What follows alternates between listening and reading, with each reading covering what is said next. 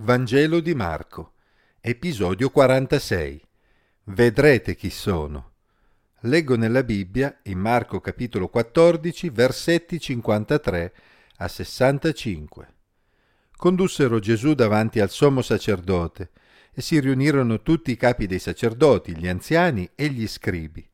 Pietro, che lo aveva seguito da lontano fin dentro il cortile del sommo sacerdote, stava lì seduto con le guardie e si scaldava al fuoco.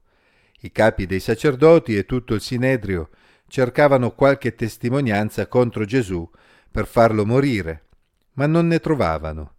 Molti deponevano il falso contro di lui, ma le testimonianze non erano concordi e alcuni si alzarono e testimoniarono falsamente contro di lui, dicendo Noi l'abbiamo udito mentre diceva Io distruggerò questo tempio fatto da mani d'uomo, e in tre giorni ne ricostruirò un altro, non fatto da mani d'uomo.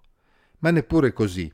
La loro testimonianza era concorde, e allora il sommo sacerdote, alzatosi in piedi nel mezzo, domandò a Gesù Non rispondi nulla? Che cosa testimoniano costoro contro di te? Ma egli tacque e non rispose nulla. E di nuovo il sommo sacerdote lo interrogò e gli disse, Sei tu il Cristo, il figlio del benedetto?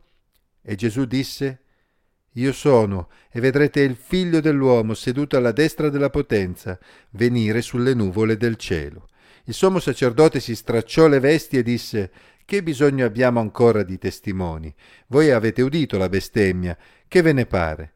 Tutti lo condannarono come reo di morte.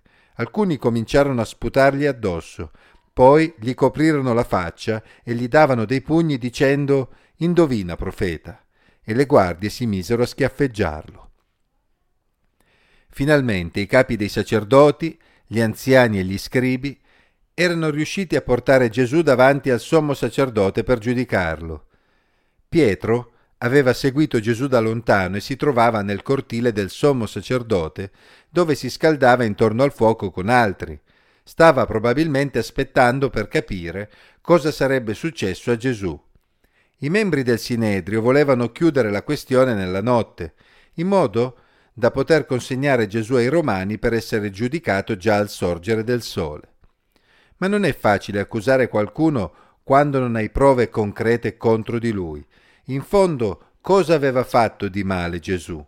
Aveva guarito delle persone, aveva parlato del regno di Dio, aveva condotto una vita esemplare. Non avevano prove che fosse un rivoltoso, ma loro avevano già deciso di ucciderlo molto tempo prima, quando Gesù aveva sfidato il loro potere mettendo in evidenza la loro ipocrisia. Si veda Marco 3, versetti 1 a 6. Quando si cerca di montare delle accuse in fretta contro qualcuno con l'utilizzo di falsi testimoni, si corre però il rischio di testimonianze che non sono concordi tra loro. Fu proprio ciò che accadde quella notte. L'accusa di aver dichiarato di voler distruggere il Tempio per poi ricostruirlo si basava su parole effettivamente pronunciate da Gesù. Egli però non aveva detto di voler distruggere il Tempio ma aveva detto distruggete questo tempio e in tre giorni lo farò risorgere e aveva pronunciato quelle parole in riferimento a se stesso, al tempio del suo corpo, si veda Giovanni 2, versetti 19 a 22. E tra l'altro era proprio ciò che quegli uomini quella notte stavano per decretare. Insomma, anche queste accuse erano deboli e non trovavano una testimonianza concorde. A quel punto il sommo sacerdote cercò di provocare Gesù affinché rispondesse alle accuse, per fargli compiere un passo falso, ma Gesù non aprì la bocca. Così il sommo sacerdote cercò di farlo venire allo scoperto con una domanda diretta. Sei tu il Cristo, il figlio del benedetto? Insomma, Gesù riteneva davvero di essere il Messia, il figlio di Dio, il discendente di Davide che essi aspettavano? Gesù a quel punto dichiarò apertamente di essere il Messia, ma non si limitò a rispondere sì sono io. Aggiunse invece dei particolari che il sommo sacerdote interpretò come bestemmia. Fece infatti riferimento al figlio dell'uomo seduto alla destra della potenza, che viene sulle nuvole del cielo. Insomma, Gesù si riferì al Salmo 110.1, che si riferisce al Messia che si siede alla destra di Dio, la potenza a cui Gesù si riferisce, finché i suoi nemici siano sconfitti. In precedenza, si veda Marco 12, versetti 35 a 37, Gesù si era riferito proprio al Salmo 110, 1 per fare intendere che per essere contemporaneamente un discendente di Davide, ma anche signore di Davide, il Messia doveva essere ben più che un uomo, infatti doveva essere umano e divino allo stesso tempo. D'altra parte, la posizione alla destra di Dio deve appartenere a qualcuno che ne condivide l'autorità. Come potrebbe un semplice uomo aspirare a ciò? Inoltre Gesù fece riferimento a Daniele 7:13, che parla del Messia come un figlio d'uomo che riceve da Dio un regno eterno che non sarà distrutto. Ma anche in quel caso il contesto sulle nuvole del cielo, la presenza stessa di Dio, lasciava intravedere ben più di un semplice uomo. Come può un uomo stabilire un regno eterno? In poche parole Gesù stava dicendo vedrete chi sono.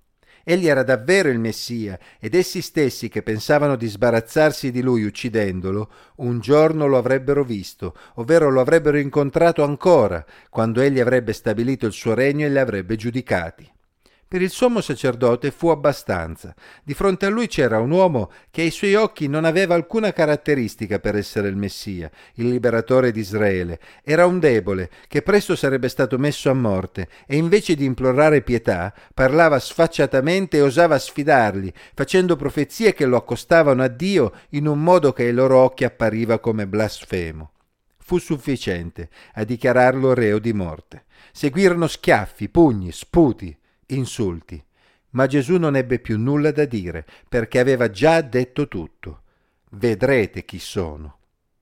Come vedremo nelle ore seguenti, Gesù sarebbe stato torturato e ucciso, ma quelle parole si mostreranno veritiere perché egli dopo tre giorni sarebbe risuscitato e il suo piano di salvezza per l'umanità sarebbe stato compiuto.